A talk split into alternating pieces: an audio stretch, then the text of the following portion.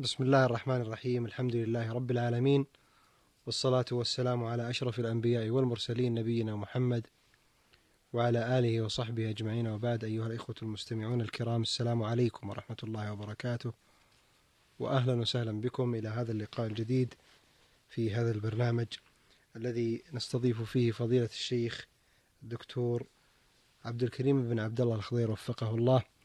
حيث نرحب به في مطلع هذا اللقاء. فأهلا وسهلا بكم يا شيخ عبد الكريم. حياكم الله وبارك فيكم. لا يزال الحديث مستمعينا الكرام حول هدي النبي صلى الله عليه وسلم في رمضان ومن هذا الهدي هديه صلى الله عليه وسلم في إدخال شهر رمضان وثبوت هذا الشهر.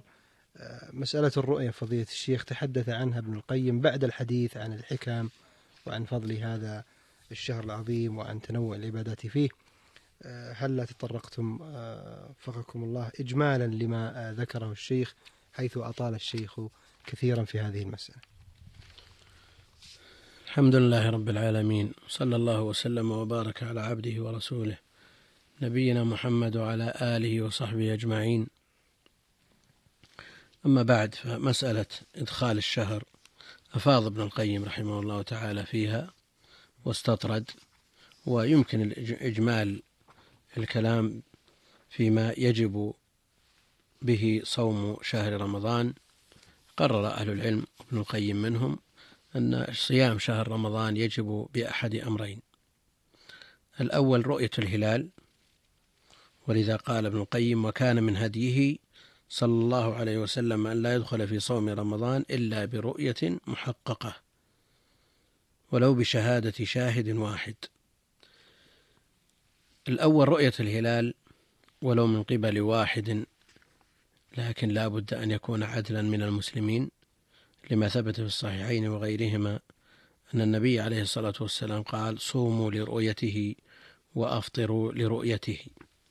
وثبت عن ابن عمر رضي الله عنهما أنه قال تراءى الناس الهلال فأخبرت النبي صلى الله عليه وسلم أني رأيته فصام وأمر الناس بالصيام ويشهد لحديث ابن عمر حديث الأعرابي الذي شهد عند النبي صلى الله عليه وسلم بأنه رأى الهلال فقال النبي صلى الله عليه وسلم أتشهد أن لا إله إلا الله وأني رسول الله قال نعم فأمر بالصيام.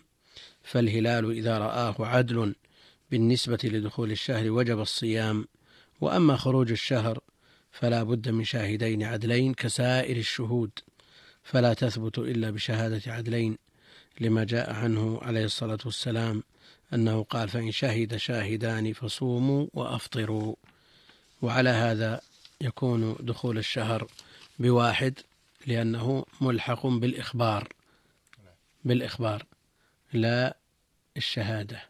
دخول الشهر لأن الشهادة على مسألة دينية عبادة فهي مثل نقل الأخبار. فيصح نقل الخبر عن النبي عليه الصلاة والسلام من قبل شخص واحد. يثبت الخبر عنه عليه الصلاة والسلام من قبل شخص واحد ولا يشترط التعدد في الرواية.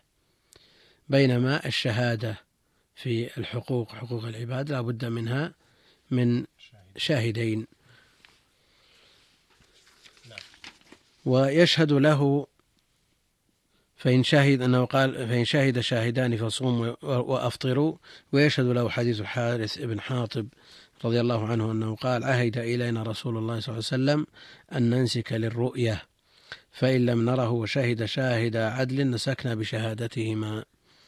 ويشهد له أيضا ما رواه أبو داود عن ربعي بن حراش عن رجل من أصحاب النبي عليه الصلاة والسلام قال اختلف الناس في آخر يوم من رمضان فقدم أعرابيان فشهدا عند النبي صلى الله عليه وسلم بالله لأهل الهلال أمس عشية.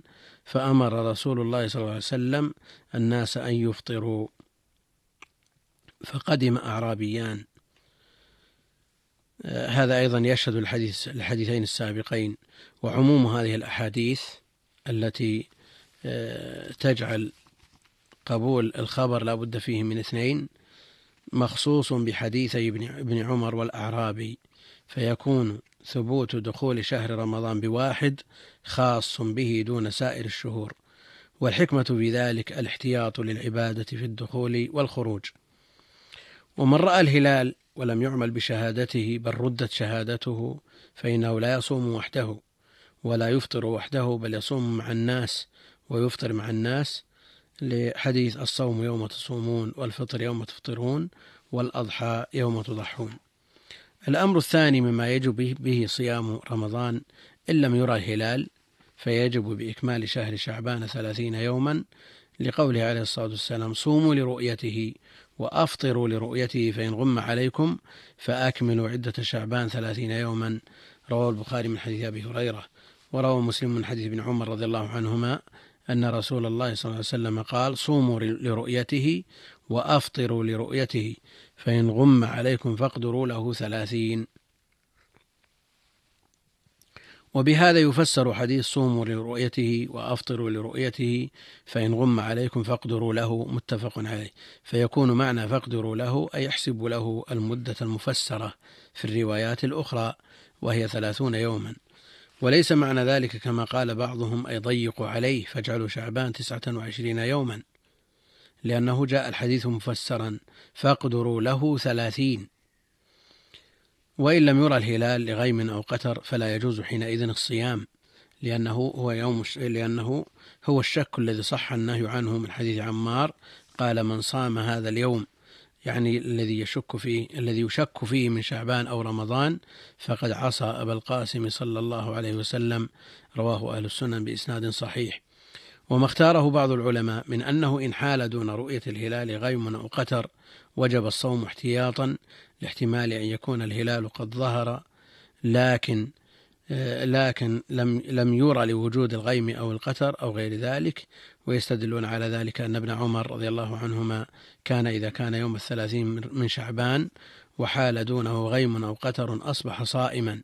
قالوا وابن عمر رضي الله عنهما هو راوي الحديث إذا رأيتموه فصوموا وإذا رأيتموه فأفطروا فإن غم عليكم فاقدروا له.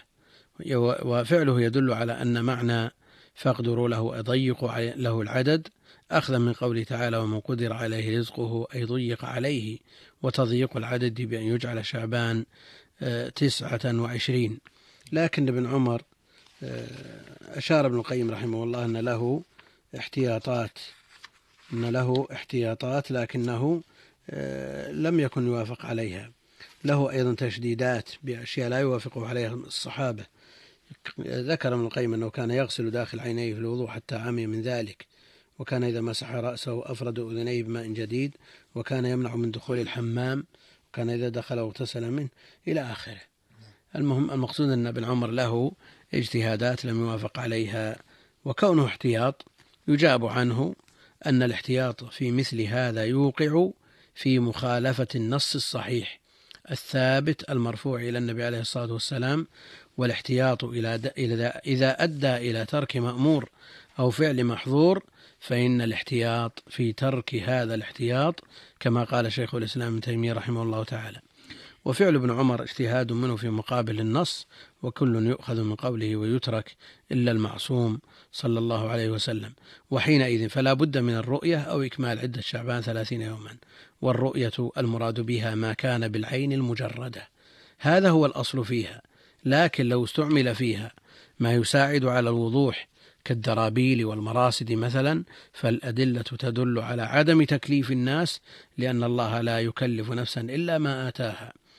ولكن من طالع الهلال بها وجزم بأنه رآه بواسطتها بعد غروب الشمس وهو مسلم عدل فقد قال الشيخ بن باز رحمه الله لا أعلم مانعا من العمل برؤيته الهلال لأنها من رؤية العين المجردة. وأما الحساب فلا يعول عليه ولا يعتمد على التقاويم في دخول الشهر ولا خروجه. وقد ذكر شيخ الإسلام رحمه الله تعالى الإجماع على أنه لا يجوز العمل بالحساب في إثبات الأهلة. ونقل ابن حجر في فتح الباري عن أبي الوليد الباجي إجماع السلف على عدم الاعتداد بالحساب وإجماعهم حجة على من بعدهم. هنا مسألة مسألة اختلاف المطالع. قد يقول قائل إذا رؤي الهلال في المشرق هل يلزم أهل المغرب الصيام؟ إذا رؤي في آه، وسط البلاد الإسلامية هل يلزم في الأطراف الصيام أو لا يلزمهم؟ آه، لم يختلف أحد من المسلمين في اختلاف المطالع. نعم بل المطالع متفق مختلفة إجماعا. بل ذلك من الأمور التي علمت بالضرورة حسا وعقلا وإنما الخلاف بين علماء المسلمين في اعتبار اختلاف المطالع في ابتداء شهر صوم شهر رمضان والفطر منه وعدم اعتباره. وسبب ذلك أن هذه المسألة من المسائل النظرية التي للاجتهاد فيها مجال والخلاف فيها سائغ. لأن قوله عليه الصلاة والسلام صوموا لرؤيته يحتمل الأمرين أن يكون خطابا لجميع الأمة بكمالها في شرق الأرض وغربها. فإذا رآه من في المشرق صح أنهم رأوه. أن الأمة رأت الهلال. وإذا رآه من في المغرب صح أن الأمة رأوه. وحينئذ يلزم الجميع الصيام. يحتمل أن يكون خطابا لجميع الأمة بكمالها وأن يكون خطابا لمن, لمن تمكنه الرؤية.